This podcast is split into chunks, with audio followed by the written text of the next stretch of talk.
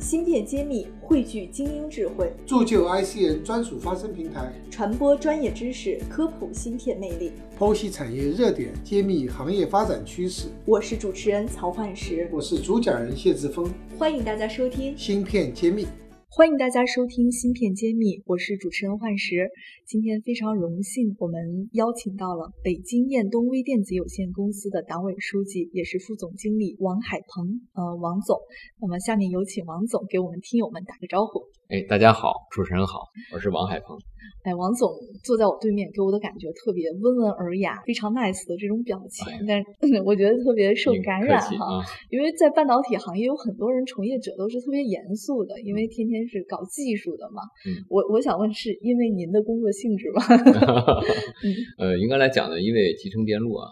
确实，就像幻师讲的，就是它是一个相对比较严谨的一个行业，而且在整个的制造领域里边，它犹如王冠当中的那颗宝石，是属于工艺最难，而且要求最为苛刻的这么一个工种。那么对于我们来说呢，其实有很严肃严谨的一面，但是反而越是严谨越严肃呢，反而更多的要在挑战和压力当中要拥抱挑战，要拥抱变化。所以积极乐观其实是。整个集成电路产业人一个真实的一个写照啊，否则的话呢，我们产业报国这种情怀都是陷于这种叫严肃当中。其实我觉得激情何来呢？我觉得其实反而现在看九零后、八零后越来越成为叫集成电路产业发展的主体了。那作为我所在的这个平台呢，平均年龄呢二十九岁多一些啊，所以我这样的年龄在这个团队当中都算老同志了。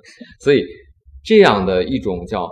呃，面对新生代导入进来，进入到一个产业发展实体当中，这样一种冲击和活力，恰恰也是现在中国集成电路产业发展现阶段的一个叫年龄特征。所以被欣向荣，所以被这样一些年轻群体的这种加盟啊，特别是呃这段时间，随着中美贸易的这样一个博弈，我看现在报名进入到高校学习集成电路的或者微电子方向的人越来越多了，包括今年。报考研究生这个方向啊，我前段时间和中科院他们博导在交流的时候，也了解到很多信息，就是今年的信息报名的数量都是一个叫翻着倍的增长。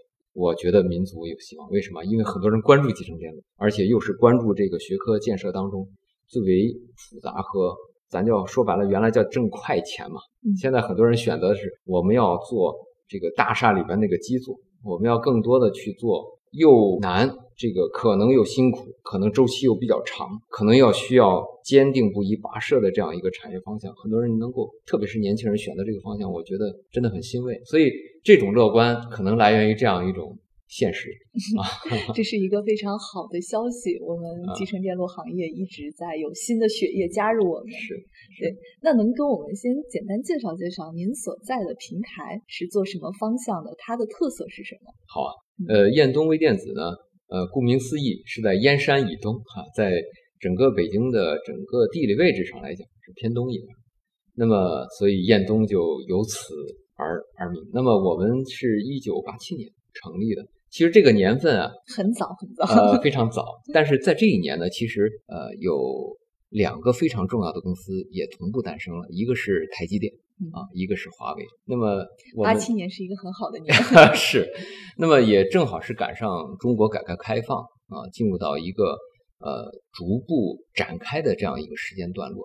所以，燕东在这个年份呢，同时也推动了就是我们在北京啊发展集成电路这样一个技术改造，发展一个产线的这样一个序曲。那么，通过这三十多年的发展嘛，因为燕东呢本身的出身是国有的这样一个企业，我们隶属于。北京电子控股就是原来北京市的电子工业办公室啊。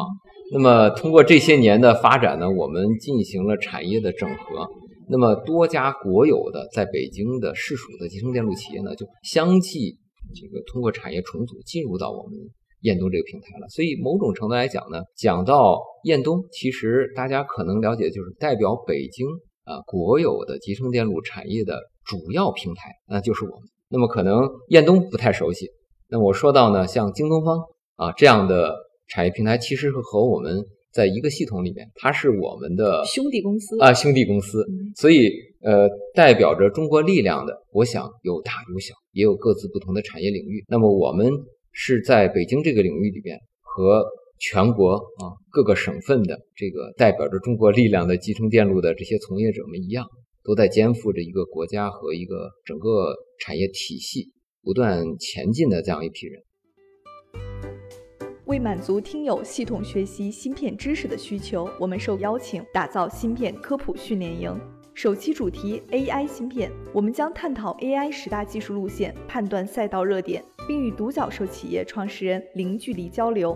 快联系文下客服微信号，锁定席位。所以你们诞生其实就肩负着中国芯的这个使命，是这样的。那我们燕东是在做什么方向的一个切入呢？进展如何？啊，应该来讲呢，呃，燕东呢是从整个产线的晶圆制造，再到后面的整个产品的封装测试，我们是一体化的这样一个产业平台。其实面向客户来讲呢，我们是可以提供啊整个晶圆的方寸的这样一个代工的模式。那么说到代工呢，其实大家呃容易想到的是台积电，对，容易想到很多国内正在如火如荼建设的新的产线。我们其实也是一样，就是燕东这么多年呢，我们其实名不见经传啊，更多的致力于就是打造呢。通用型的这个分离器件，在原有的四寸、六寸的产线上呢，一直在做呢，就是国内的通用型的产品，像大家呃耳熟能详的很多，就是能说得上来的手机品牌，其实里面都有我们的产品啊。就是通用型的功率器件，能给我们科普一下吗？它跟我们常规说的那么多芯片，它们的区别是什么？其实芯片门类非常的繁多，有处理类型的，有存储类型的，呃，传感。呃，这种感知性的，包括还有很多就实现单一功能的，包括还有一些链接性的一些芯片。那我们在这个过程当中，更多的从事的就是围绕着这个像呃通用型的，像各种功能的二极管、三极管、逻辑电路，包括还有功率器件，包括可能还有一些传感器等等这些环节里边通用型的一些呃这些分离器件的内容。那么。